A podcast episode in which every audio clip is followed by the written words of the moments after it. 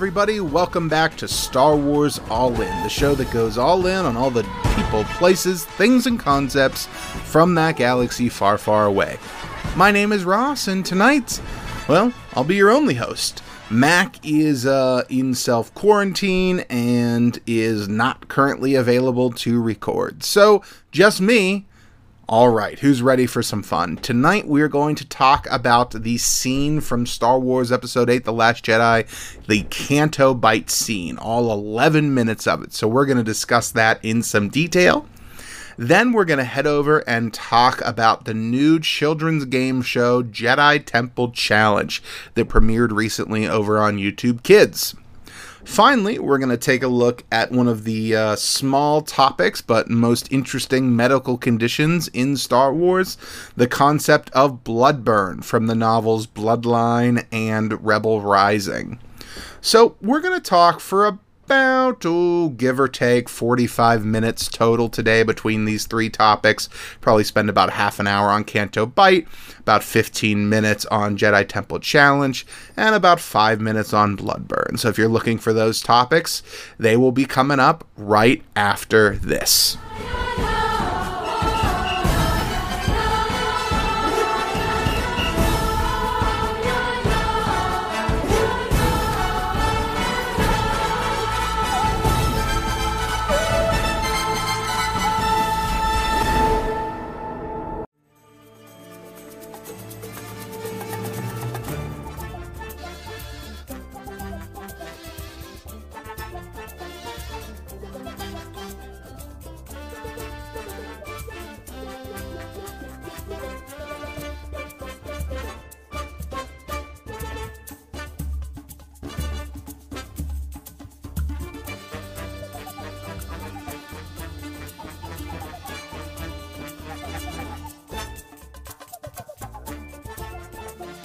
Okay, welcome back to Topic 1. For the first topic, we are going to discuss the Canto Bight scene from Star Wars Episode 8, The Last Jedi.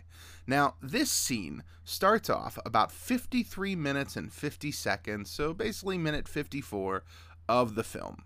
At this point, we're sort of nearing the end of the first act. Our characters have all sort of been set up for their journeys, and now Rose and Finn are off to find a master codebreaker to try and help them get onto Snoke's ship so they can help the fleet escape and basically have taken action into their own hands. Now, the reason I wanted to do this scene, two really, really simple reasons. One, the entire scene, basically everything we're going to discuss, takes place over about 11 minutes. Now, a lot of the other scene breakdowns we've done in Star Wars have actually been shorter than 11 minutes. This one is broken up into two chunks. So the first chunk here we're going to discuss is only about 3 minutes and 50 seconds of screen time. So it starts out, as we said, Rose and Finn in hyperspace, about to arrive on Cantonica, the planet that holds the casino, the sort of man-made oasis of Canto Bight. Now, Rose says that, this is an awful place, filled with the worst types of people.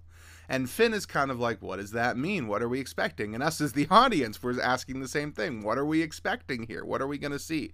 Is it going to be the Hutts? Is it going to be the Pikes? Is it going to be I don't know, a bunch of Sith cultists? What is going to be on this planet?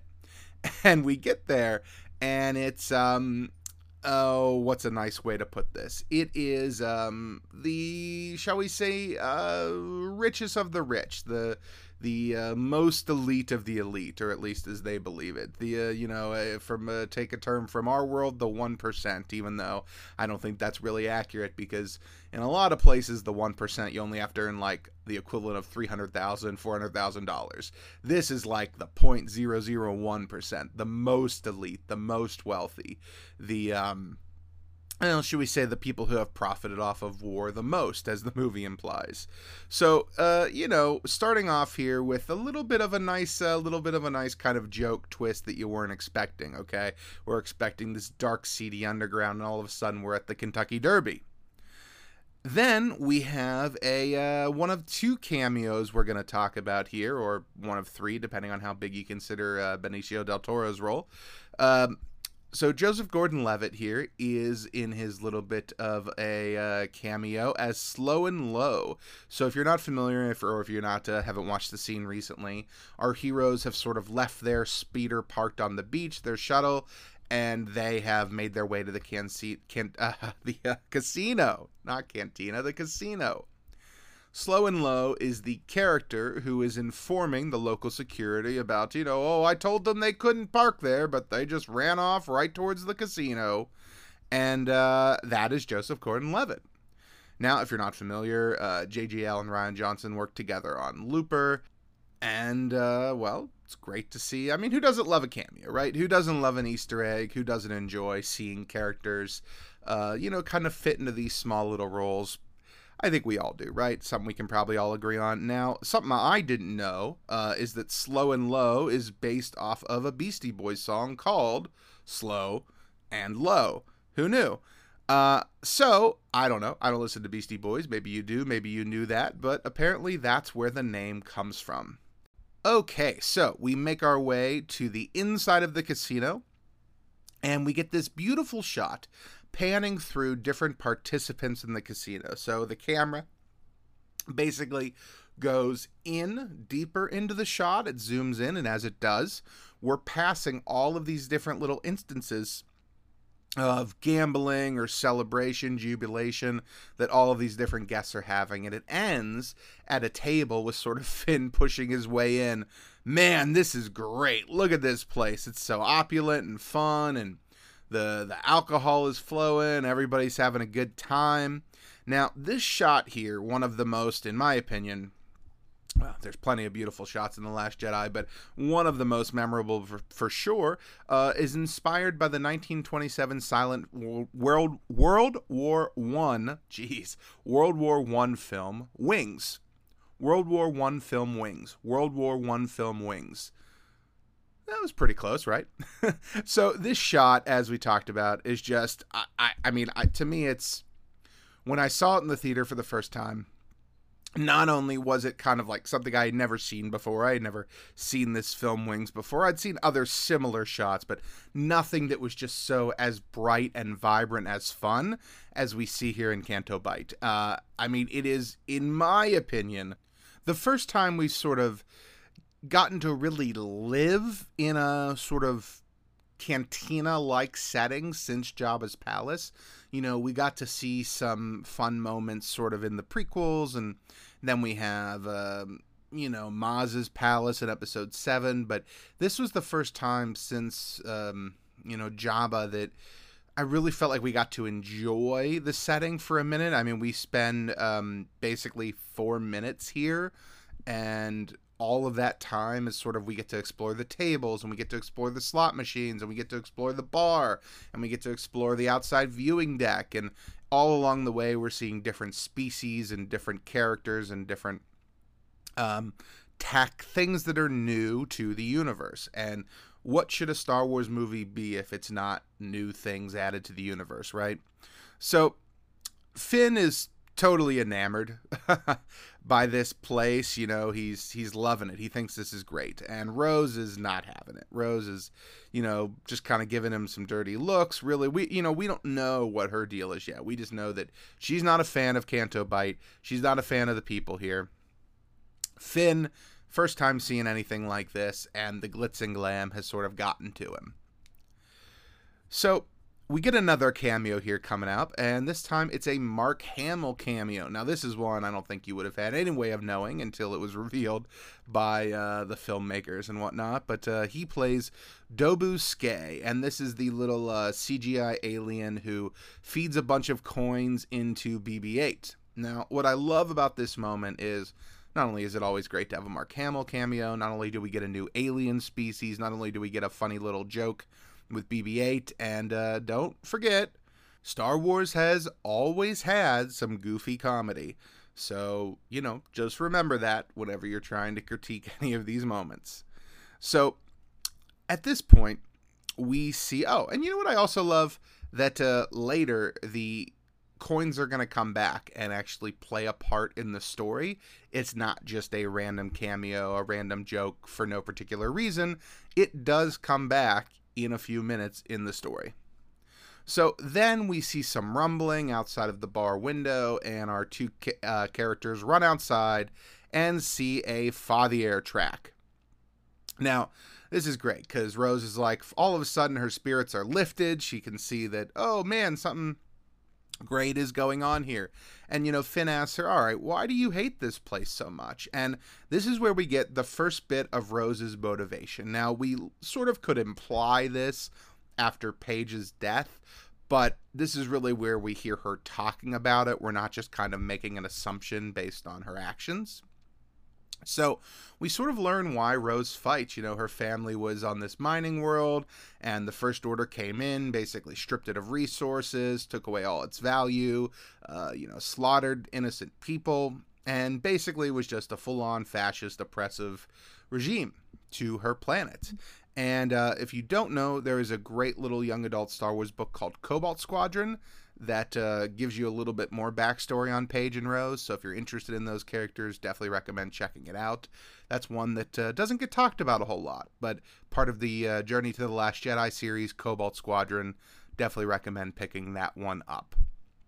So we learn why Rose fights, at least sort of the basics of it. And, you know, she basically says, like, you know, look around, Finn. This place looks great, but really at its heart, it's just, you know, a business. This is just a bunch of warmongers. They're making money off of suffering from the galaxy, and that has to be wrong. I mean, if that isn't wrong, if making money off of other people's suffering and discomfort and death isn't wrong, then what is? You know, what is right? What is wrong? And for her, that's a really hard and fast thing. She's like, these people are evil. These people are wrong. They serve the First Order. War profiteering is what makes them this way. This isn't right.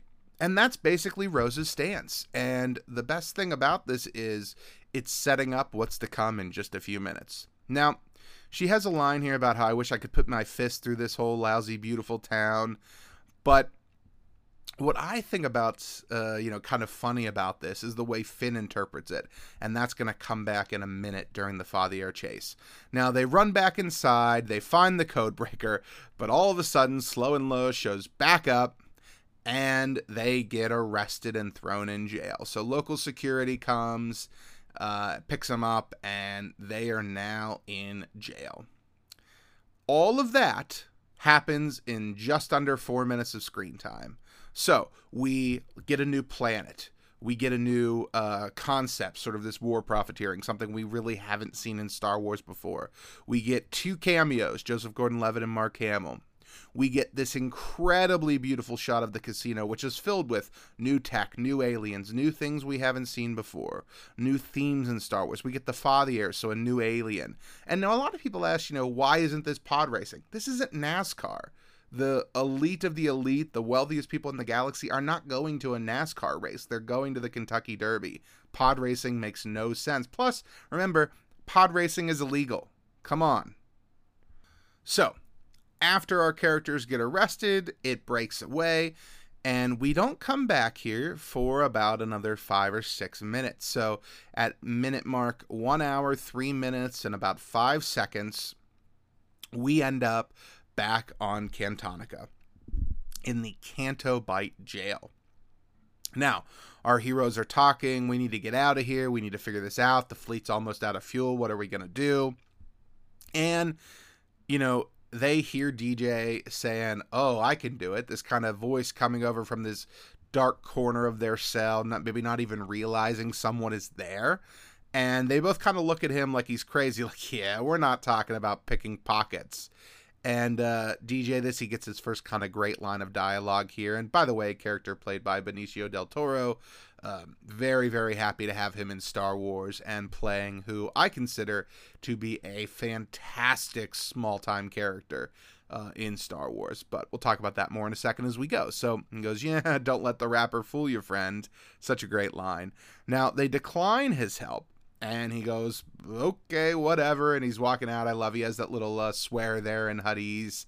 And as he walks out, he just sort of picks the lock very seamlessly and easy and just sort of casually strolls out while Rose and Finn are kind of like, what just happened? And then they chase after him. Well, as Benicio's character DJ turns the corner, you know, I should also probably point out here, in case it's been a while since you've watched The Last Jedi, DJ is never named in the movie. I'm honestly surprised they even call him DJ on, like, the toy packaging. The reason that he's referred to as DJ is because on his hat, he's got sort of a metal plate, and engraved on it is the Arabic letters D and J, stands for Don't Join. I think that initially came out directly from Ryan, but I don't remember exactly. That's just one of those things that's kind of in my head. I don't have a source for it. But the character is never really named and doesn't really have a name. So just kind of one interesting little tidbit there about him. You know, most Star Wars characters, you never hear their names in the film unless they're a lead anyway. So, you know, par for the course there. Now, I love how... you know, BB-8 is kind of like shooting his coins. He's incapacitating droids. DJ comes around and goes, you know, what is your deal? Where'd you come from? And it's great because those coins from earlier in the Mark Hamill cameo come back, and they're used to incapacitate the droids. And they manage to escape. Now, meanwhile, Rose and Finn escape this sewer and end up in the Fathier pen. Now, first up, Rose is amazed. You know, she's having a great time. And there's some really, really great practical work here with the Fathier head. Looks beautiful. And then she opens up the door to let the Fathier out. And all of a sudden, there's a little boy there who wants to basically pull the whole whistle down. You know, he wants to call security. He wants to get her arrested. And she flashes him her resistance ring. You know, she's kind of got this cool little decoder ring that's got like a little secret lever on it. When you press it, it opens up like a little viewport, and there's a little resistance symbol, rebel symbol in there. And it's awesome. What a great homage to sort of like spy rings and like this sort of like secret society type of stuff. Really, really great work there to include something cool like that. I haven't seen anything like that in Star Wars before, especially not in Star Wars film. Now, this is where we sort of get the basis not only of Rose's story, her arc, but we also get, you know, another kind of big moment for Finn here that starts here. So basically, this is showing that Rose is able to inspire others around her to fight for what is right. You know, she does it with this little boy here in the Fathier cage, this little boy who we have to assume, due to his young age, has been raised as a slave all his life. You know, it's not... Free will is not something that, you know, he's used to having. So all of a sudden he's being asked to do what's right and not what is following the rules, you know, what his master has sort of taught him. And Rose is able to inspire him to just sort of, hey, no, let us go do the right thing. And he is immediately on board because he knows what the right thing is. He's listening to the Force and he understands what good in the galaxy is supposed to look like. Now we get our Fathier chase. You know, they crash through the casino window. There's a lot of fun little jokes in here. We see the casino get trashed. We see sort of their interpretation of an opera singer kind of letting out a high note as the Fathiers run by. Tons of fun. We get a chase through the city. There are a couple of moments because, you know, as much as I love Star Wars, as much as I love The Last Jedi, I am fully aware that not everybody does, and I am fully happy and capable of admitting that there are a few moments when we're specifically on close-ups of Rose and Finn on the top of the Fathiers where I don't think the CG looks very convincing. I think it's a lighting issue where the actors' faces just don't look quite right on top of the Fathiers, but everything else about the CG here I think looks great. Every moment except for when we're right on top of our two actors, I think looks fantastic. So when the Fathiers are smashing through the different speeders and stuff is great. I love when they Finn says, hey, we need cover. And they're kind of going through that alleyway that has those hanging lights. Looks fantastic. Absolutely fantastic. And then the chase ends up sort of an outcropping over the beach, sort of at the end of a plateau. And they sort of are riding their Fathiers. They're able to escape in some of the, you know, tall grass. And as they're running on the beach, their ship is blown up. And so they have to sort of make their way. They sort of avoid the authorities. And right as they let the Fathiers go, you know, they kind of get off of them and... Finn goes, you know, oh man, this was, it doesn't matter if we get caught. It doesn't matter if we get captured. This was worth it to tear up this town, to make them hurt. And Rose kind of looks at him, and she walks over to the Fathier they had been riding, and she unhooks its saddle and throws it to the ground and goes, no, now it's worth it. And at the moment, we don't really know what this means other than, like, Rose is happy she gets to save this animal. Great. Okay, yeah, I mean, it's fun, but, like, you still got to terrorize all these people who you don't like. That must be its own reward, right? Well, after that, DJ shows up in a ship that him and BB-8 stole, and this basically leads them off of the planet, ending at about 1 hour, 10 minutes, 25 seconds. So, just to give you an idea, the entire bit of information that I just described takes place in about 11 minutes, or 6% of The Last Jedi. Now, the reason I call this out so specifically is really simple. This is incredibly efficient storytelling and plot movement that happens in these 11 minutes.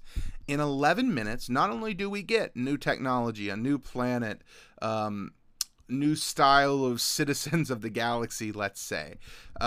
We get new characters. We get new themes. All things we really haven't seen in Star Wars before. At least not as directly. What's really important here is the things that this sets up for later in the story. We set up Rose's arc, right? Saving what you love, not fighting what you hate. Yeah, I know a lot of Star Wars fans like to kind of laugh at that line as if it doesn't make sense, but they're clearly missing a giant point about Star Wars if they feel that's the case. They're not understanding why the Jedi failed. They're not understanding why that mindset of destroying the evil in the world is the wrong one to have. Yes, I understand that in real life, sometimes fighting and war is necessary. And of course, in the galaxy far, far away, we see that war is necessary too to overthrow a fascist regime. But that's not the point. The point of Star Wars is that it is meant to be a positive place where positivity and hope and love prevail. Luke is able to defeat Vader and the Emperor and turn his father back to the light side by not fighting, by letting love and compassion win out over violence. That is the same message Rose is teaching Finn here. That's it. That's the message. Luke throwing away his saber at the end of Return of the Jedi is the same message that Rose is preaching here at the end of The Last Jedi. We will save what we love, not fight what we hate. That doesn't mean you can't fight. That doesn't mean you shouldn't fight. What it means is you have to be fighting for the right reasons. To put it in the terms of a Jedi, fighting in defense, never for attack, right? It's the same concept. It's the same thing. And so to say that, you know, Rose's arc doesn't make sense, or that her point that she makes at the end makes no sense, I think is being incredibly short-sighted. So Rose's arc that is set up here initially, you know, we see her living, you know, practicing what she's going to preach later to Finn. She's saving what she loves. She's saving the Fathiers from their sort of, you know, their capture, their internment. We also get the beginning of what will be Finn's arc. So at the beginning of The Last Jedi, all Finn wants to do is save Rey. He wants to find Rey. Well, finally, because of Rose's actions and teachings on Canto Bight, Finn is realizing that he is a rebel.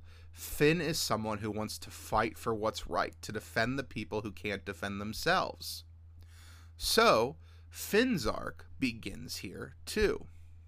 We also have Rose's lesson beginning here. So, not only does the character of Rose have her own sort of teachable moment to Finn. Not only is she an incredibly important part of Finn's character development, she has her own character development here at the hands of DJ. So as our heroes, along with DJ, are heading back to infiltrate Snoke's ship, DJ sort of teaches Rose the beginning of her lesson for the film, and that's that, you know, things aren't always as black and white as you see. You know, these war profiteers who you are so quickly to judge and sort of demonize are, you know, not just selling arms to the First Order, they're also selling arms to the Resistance and to the New Republic. And these people are maybe more of a necessity than you realized. And this is a moment that I think for Rose is sort of underlooked, because this is a big moment for her. She has to not only kind of deal with the fact that, oh man, maybe this guy has a point, maybe he's seeing something I'm not. But then right after that, he turns around and sort of has a villain moment where he's requesting, you know, her piece of Hazian smelt that she wears around her neck. And, you know, to her, it's just, oh, this guy's being a dick. He's just, you know, trying to take my something that's precious to me for no reason. He doesn't need this, even though he knows he'll get paid.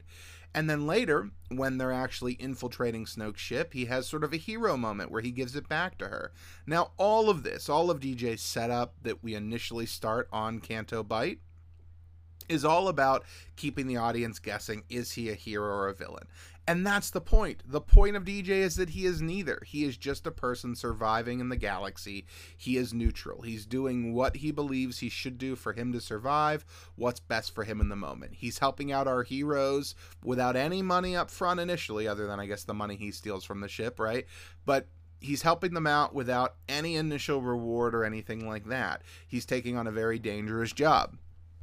He didn't need them to get out of the cell or anything like that, right? Then, when he's on the ship and they're caught and they're captured, he strikes a deal to make it out of it alive. So he's doing what he has to. DJ represents that middle ground that Rose doesn't understand exists. Someone who isn't inherently good or inherently evil. He is just this sort of neutral force that is operating out of his own best interests. And for Rose, that's a really important lesson here, because it leads to her almost execution. It kind of gets undercut because of how important everything else is that's going on in the film at the moment, the throne room battle, the Holdo maneuver, all that kind of stuff. But Rose's lesson that comes to fruition here is really, really important, both for Star Wars and for its viewers, in my opinion. All of these lessons that we learn that are all either accomplished or set up in this very small segment of this Star Wars film is incredibly efficient and purposeful writing. There isn't a single wasted bit of time in this 11 minutes of screen time. Here at Star Wars All In, we do try and be positive. You know this. We talk about this a lot. If this is your first episode, you know, we don't typically become too critical of Star Wars here, because we love all Star Wars. All things Star Wars we're really big fans of. So I completely understand if you listen to the last 20 minutes and say, well, you're just a, you know, oh, you're just a mindless fanboy and you'll like anything Star Wars puts out and you're not willing to be critical. And, you know, I understand that viewpoint. I understand wanting to kind of dissect the things you watch from a critical, you know, in a critical way, and to discuss it with people and all that. I understand that. I really do. I mean, I think that's a natural part of our sort of consumer society, is wanting to dissect and criticize things. But I'm hoping that after taking some time to listen today, you can maybe at least, at the very least, if you're not a fan of The Last Jedi, revisit the film. Watch it with a little bit of a critical eye. Watch it in a way that you're actually just kind of letting the movie tell you a story, rather than assuming you know what the story is or should be. And I think you'll find a movie that gives you lots of great new characters in Star Wars. It gives you a lot of new interesting tech in Star Wars. It gives you new planets. It gives you new force powers. It gives you new characters. It gives you new species. Things that a good Star Wars movie should do. At its very least, that's what The Last Jedi can give you. So even if you say, oh, you know, I don't like Canto Bight, I don't like that 6% of the movie, don't let such a small segment of a film completely deter you from enjoying other bits of the film, because there are other things there that are well worth watching. And if you haven't gone back and watched this film in, say, 3 years because of, 11 minutes of it, I think it's time for a revisit. All right. Now that you've heard me drone on about Canto Bight enough, let's move on to the next segment.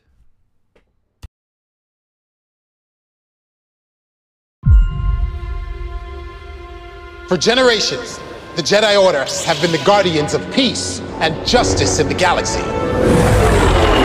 Now, Padawan teams must endure three challenging rounds of Jedi trials to become Jedi Knights. Go, go, go, go, go, go, go! From the strength trials on a distant world, keep going, to the knowledge trials aboard a Jedi Star Cruiser. Your answer is correct. Yes. Only one team will have what it takes to enter the Jedi Temple. Use the Force, use the Force! Face the mysteries inside and prove their bravery to become Jedi Knights. We got this. By the right of the Council, by the will of the Force, yeah! It's time to face your Jedi Temple Challenge. Okay, welcome back to another topic. In this segment, we are going to discuss Jedi Temple Challenge, the new game show on YouTube from Star Wars Kids. This show, we're going to say right off the bat here, is a children's game show. So, Star Wars fans who tend to get a little upset when not everything made with the Star Wars logo on it is for them, hopefully you understand that, once again, this is a children's game show. So there is no reason to get your, self all worked up if you don't enjoy it. It is okay. There is plenty of other great Star Wars content out there for you. So, having said that, let's jump right in, because I had a heck of a fun time watching the 4 episodes that are out now, and I'd love to tell you about it. So, Jedi Temple Challenge is hosted by Ahmed Best. Jar Jar himself has returned to the galaxy far, far away, announced last year at Celebration. This is fantastic. He plays a character called Kelleran Beq. And, one thing that I love about this, right off the bat, I'm just going to say it, is that this show, and specifically the way Ahmed Best acts in it, is incredibly positive. It is just such a positive show that is complete filled with positive reinforcement for all the contestants. Everything is shown through a positive light. Even when someone is eliminated from the show, it's all about training harder and working harder and persevering and coming back stronger and not being tempted by the dark side, and all of this really, really great messaging that you love to see in some really effective and fun ways. So right off the bat, this show's biggest asset, I think, is that it's just completely jam-packed with positivity. And I think that's something that's super important, both for children and for Star Wars. So you love to see it. Now, the show basically takes place with 3 teams, teams of 2, generally, at least in the episodes that have aired so far, aged about 10 to 14, somewhere in there. And they compete in 3 challenges, with a team getting eliminated at the end of each one. So we start out with an obstacle course. And this obstacle course has 4 different sections, and the teams must complete each section to retrieve a piece of their lightsaber hilt.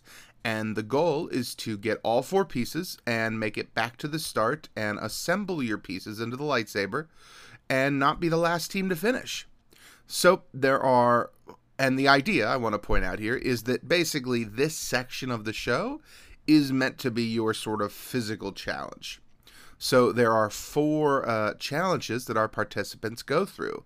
They go through the power pull, which is where they wear weighted packs and have to pull themselves sort of along a balance cart and reach another end. Seems to be one of the trickier challenges. A lot of the kids seem to definitely struggle the most on this one. At least that's the way they frame it with the shots in the show. So there is the swing of strength, which is where it's just basically a rope swing. The leap and lift, which is sort of a trampoline, and they have to jump up and grab some fun-looking Star Wars fruit. And then the Staber Stability, which is basically a balancing act. And at the end, they have to hit a little floating ball off a current of air with a stick. So each of these challenges, like I said, results in them getting a lightsaber piece. They take it back to the beginning of the course, and they have to assemble it there in front of Jedi Master Beq. Now, along with Jedi Master Beq there are two droids, AD-3 and LXR5. Now, AD-3 is played by Mary Holland, who, if you don't know, is a comedian who has been on a lot of shows. The first place I ever heard of her was actually on other podcasts, so that's where the name kind of jumped out to me from when I saw it in the credits for the first time. Should also point out there's a couple other names you might recognize. Frank Oz does Yoda on the show. Now it's just a voice.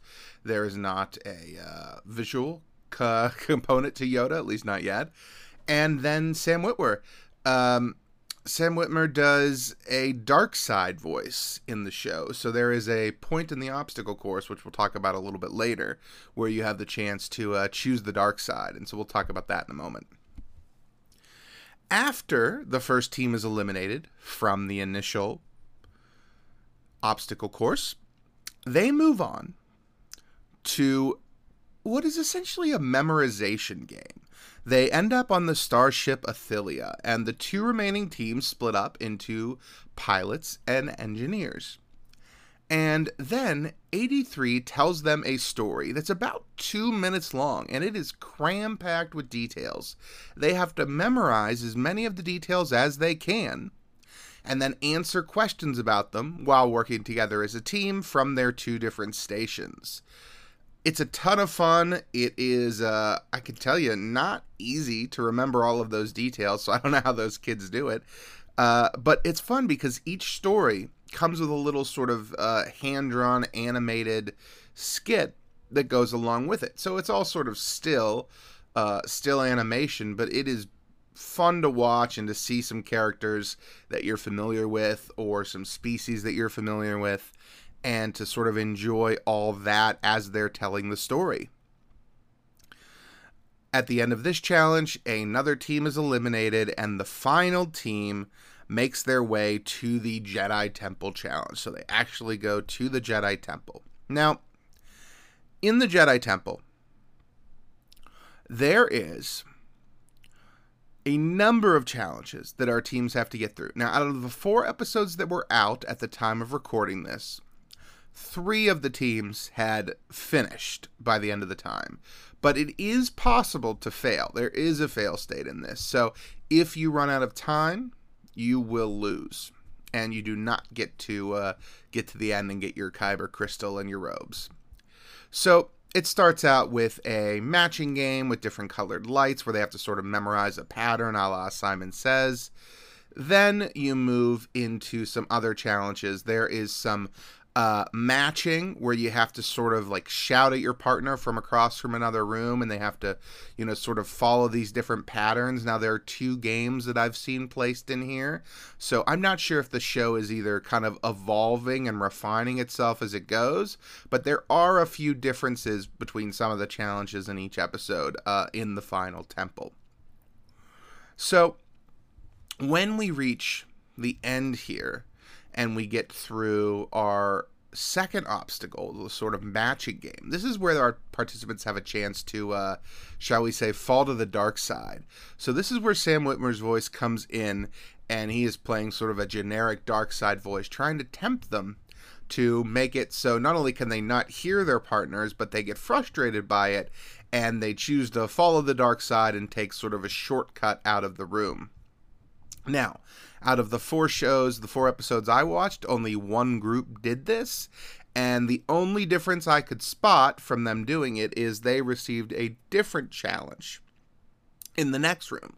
So the other groups all had in the next room basically a bunch of dangling cables, and on the end, they each have a shape that they have to match. Well, the group that chose the dark side in, I can't remember what episode it was, and maybe I shouldn't say anyway in case, hey, you want to watch it, I don't want to spoil it, but the group that chose the dark side, they had a different task where they had to stack more of Well, kind of imagine like a totem pole type of thing, you know, different shapes that fit in a different order. They call it a power cell in the show, I think, but they're basically stacking different pieces that only fit in one particular way. And then at the end, you have a balancing act, or I'm sorry, you have a climbing wall you have to climb up, and then after that, a balancing act where you and your partner each have to balance on a little pedestal, and that lights up the path for your partner, and at the end, you both put your holocrons into the special sort of obelisk thing, and it reveals your Kyber crystals. Now, if you manage to do all of this in the time allotted, you end up getting your saber and your Jedi robes from AD-3 and Master Beck, and you go on to become a Jedi Padawan, one has to assume. So, this show does a lot of great things, a lot of things that I really enjoyed. You know, watching the first episode, I said, okay, this is exactly what I was going to expect. It's a kid's show. It's going to be fun and cheesy and corny, and it's got good production value, and it feels like Star Wars, but it is still a kid show. By the time the fourth episode was done, I was craving more. Just had a ton of fun with it. Really, really enjoyed myself, just as sort of a kind of light, fun thing to watch. You know, you got 20 minutes to kill. It really, really was a lot of fun for me. So let me tell you some of the reasons I really enjoyed myself. First up, the Star Wars nature of it is abound. It's everywhere. So there are some really good graphics on the screen. We already talked a little about the animation that you see when AD-3 is telling her stories during the second challenge of the show, but the animation, the drawings that are used here are just really, really nice and a ton of fun. As the participants are answering questions about these drawings, there's also a fun little holocron graphic sort of in the bottom corner of the screen, and it's got sort of 5 sections, and each section lights up when they get a question right. So they really, you know, put a lot of care. During the initial challenge, there's a really fun graphic that shows 4 parts of the lightsaber kind of broken down, and it fills in with the team's color as they collect their piece. So there's the Jedi symbol on the floor of the first arena. You know, the Jedi seal. There is just tons and tons of Star Wars sound effects added in. It is just a lot of fun. There are some jokes. I didn't write any of them down specifically for 2 reasons. One, I'm not a comedian. I'm not here to tell you jokes. I don't have great comedic timing. Let's leave that up to the professional droids on Jedi Temple Challenge. But having said that, as corny as they are, it is, it's well written. I definitely found myself laughing at a couple of them. There are some funny moments. They definitely know their audience a little bit and worked in a couple of jokes that might be funny to adults as well as the children. So if you're watching this with your kids, you know, there might be something for you in there, even if you're not a huge Star Wars fan. Definitely some funny comedy throughout each episode, at least in a couple of instances. The show is definitely challenging. You know, it does not look easy. There is a lot of struggle that these participants are going through. You know, sometimes kids have an advantage when they're taller or when they're, you know, smaller. But it's fun because it's not a consistent thing where the oldest group always wins or the tallest, biggest, strongest group always wins. There's been a lot of variety.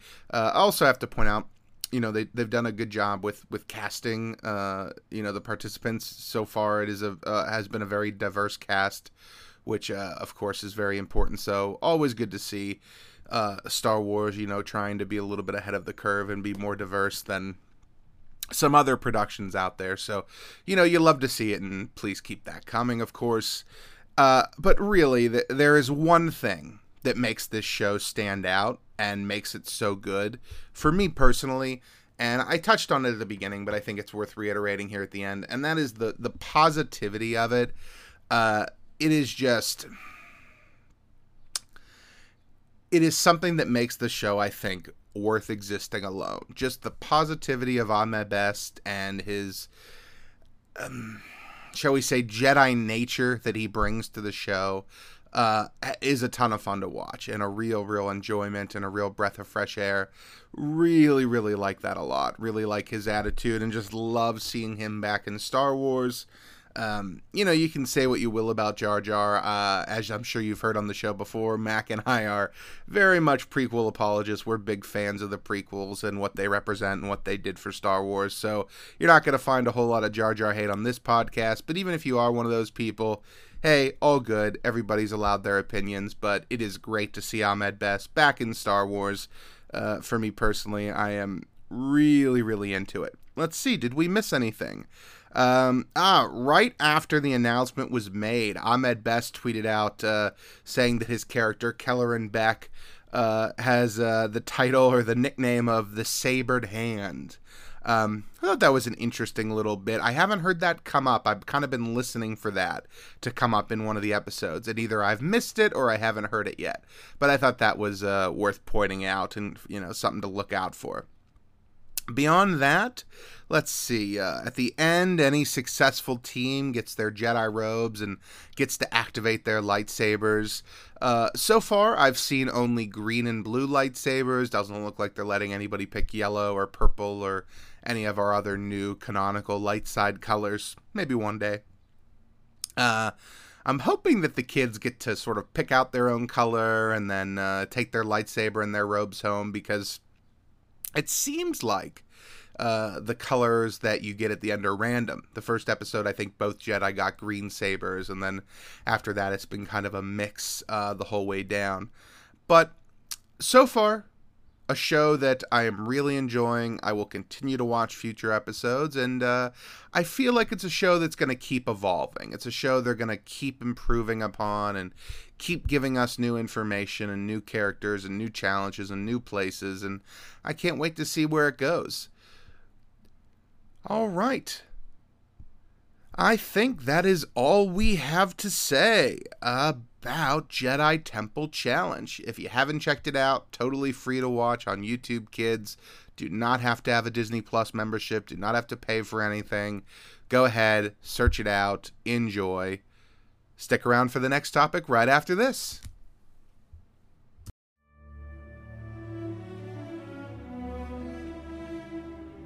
Star Wars is for everyone.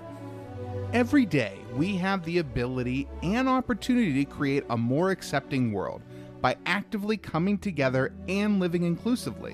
Whether it's the galaxy far, far away or right here at home, there's always a chance to do even small things to include other people, let them know that they're loved. Just regardless of the differences we have between us, what makes us in common is far more important. Yeah, Star Wars loves and accepts all, and it's always been about that. And here we are in 2020, Star Wars more inclusive than ever. I can't tell you how many different people from different walks of life, different ability levels, different races, creeds, genders, that were all together at Star Wars Celebration to celebrate the things we love.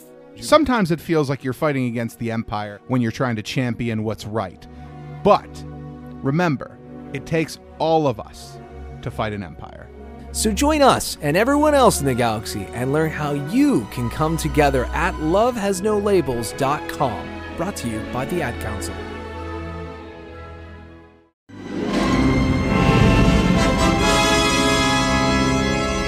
Okay, welcome back to our final topic of the day. For our third topic, we are going to discuss Bloodburn, the concept, the illness that was first introduced in the novel Bloodline and was later reiterated a little bit on in the novel Rebel Rising. So if you're wondering where this concept comes from, it is from those two Star Wars stories. Now, the first person we learn who has Bloodburn is, as we said, in Bloodline, and it is Greer Sonnell. This is one of Leia's associates. She ends up participating in the Resistance, but she quit her professional racing career because of the disease. The other person who we learn has Bloodburn in the Star Wars universe is the, daughter, who unfortunately has passed, of Jin's adopted family or surrogate family that she meets towards the end of the Rebel Rising book before she ends up in an Imperial camp. Basically, Bloodburn is a disease that primarily affects younger people in space, but basically when you go to space, It's a genetic thing where your blood could start to overheat from the pressure changes in space. And if it is not treated, if you don't stop flying, if you don't sort of change your lifestyle, it can eventually kill you. And that's sort of what people are worried about when they get it. So, you know, not only is it a disease that affects children, there is a treatment for it, Hadira serum. But the thing is, that serum can be addictive. And so not only can you die from the blood burn, but you can die from the addiction from that serum as well. Bloodburn is this interesting little example. It's a tiny little concept. It only shows up in 2 Star Wars stories, but it's this little kind of interesting thing where we're learning about a medical condition that's unique to Star Wars, something we really don't see in a film. You know, we see battle wounds, we've seen Bacto, we've seen medical droids, we've seen robotic appendages, we've seen some other medical things in Star Wars.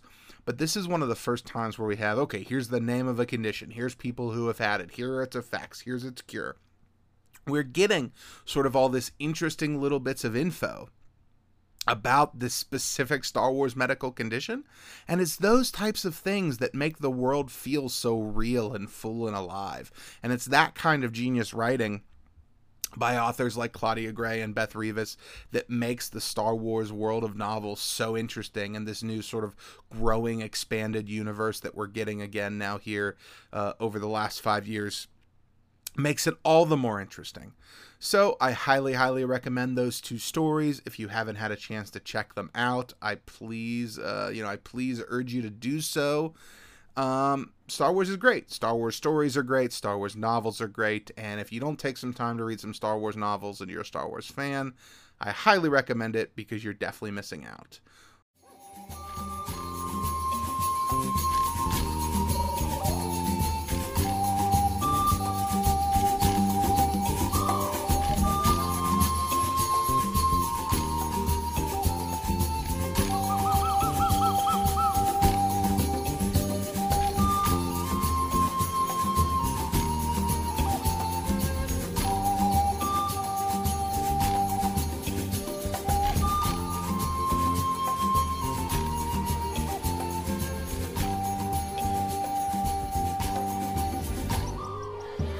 Okay, another episode of Star Wars All In comes to a close. Boy, weird being on my own for this one. Let's see, anything new or exciting in the world of Star Wars? Well, like I said, if you haven't, check out Jedi Temple Challenge. Ton of fun if you have kids. I'm sure they'll love it.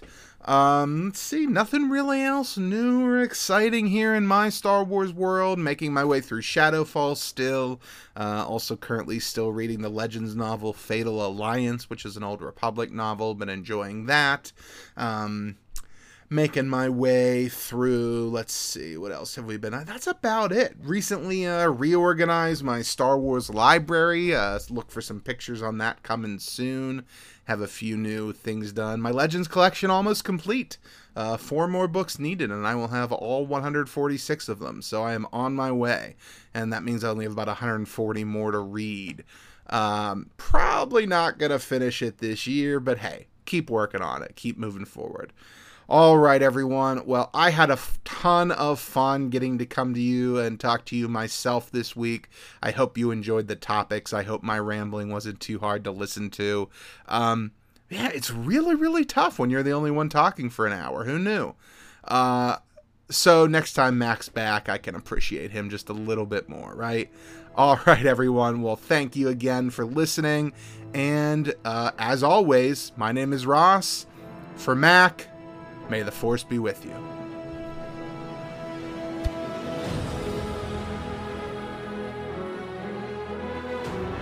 This production is not endorsed by any other property and is the sole responsibility of Mac Purvis III, Ross Grieco, and those involved in its production. It is meant for entertainment purposes only. Other than content provided by this production's providers, all music, music clips, sound bites, rights are reserved, and their respective owners have not endorsed any aspect of this show. Copyright 2020.